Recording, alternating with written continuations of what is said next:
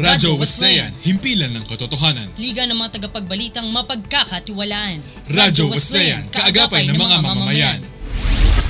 Mula sa bulwagang pambalitaan ng Radyo Wesleyan, ito ang Express Balita!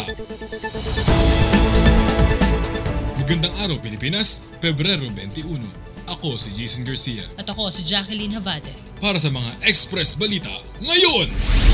Eleksyon 2022 hindi maaantala ayon sa COMELEC. Trabaho abroad ilunsad ng Nueva Ecija Language Skills Institute.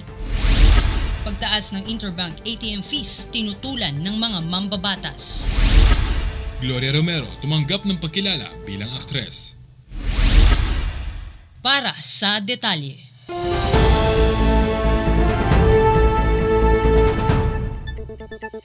Sinabi ng Commission on Elections o COMELEC na tuloy ang halalan sa Mayo ng susunod na taon. Ito ay sa kabila ng patuloy na banta ng COVID-19 sa bansa. Ayon kay COMELEC Chairperson Sheriff Abas, abala ang ahensya sa pagpapaigting ng kanilang panawagan sa pagpaparehistro sa COMELEC online portal. Gamit ang website na ito, maaaring magpasa ng aplikasyon ng mga bagong botante.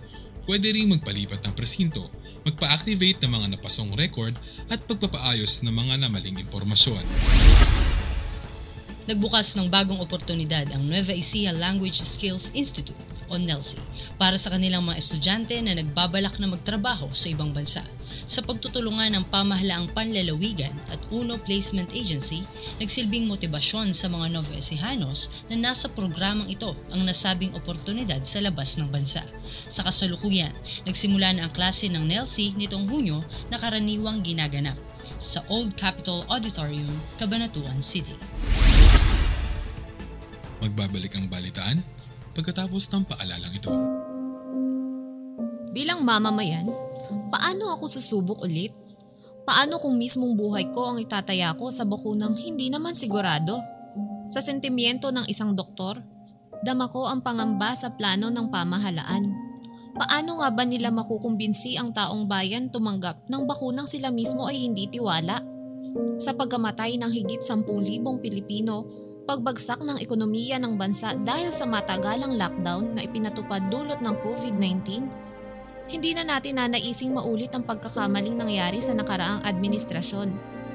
Sinovac, Pfizer, BioNTech, AstraZeneca, mga pangalang hindi ako pamilyar. Makikilala kaya sila ng katawan ko? Kaso wala naman ako maisip na ibang paraan maliban sa sumugal sa pagpapabakuna. Sana sa pagkakataong to, wala nang mabiktimang tao at atin naman itong may panalo. Radyo Wesleyan Express Balita.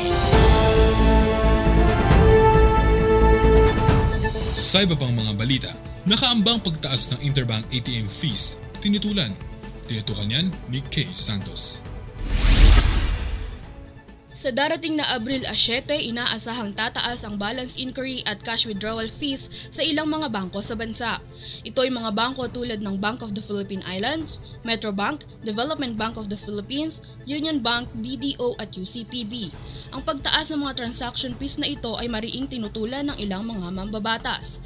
Ayon kay Bayan-Una Representative Carlos Zarate, lalong mapapabigat ang mga interbank ATM fees sa mga consumers na apektado ng pandemya. Ayon naman kay Ben Castillo, Managing Director ng Bankers Association of the Philippines, kailangan ng taas singil para mapalakas ang banking system ng bansa. Kaye Santos para sa Radyo Wesleyan. Para sa Showbiz Balita, Gloria Romero tumanggap ng pagkilala bilang aktres. Para sa detalye, narito si Patrick Gavino.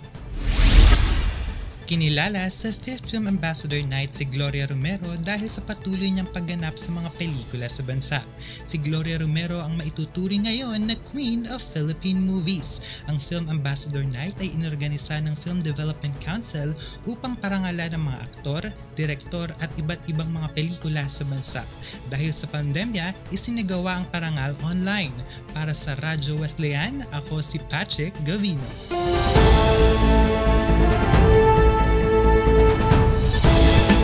Puwersang naghahatid ng mga balita. Ito ang Radyo Wesleyan Express Balita. Ako si Jason Garcia. At ako si Jacqueline Havade. Maraming salamat sa inyong pagsubaybay. Isang mapagpalang araw, Pilipinas!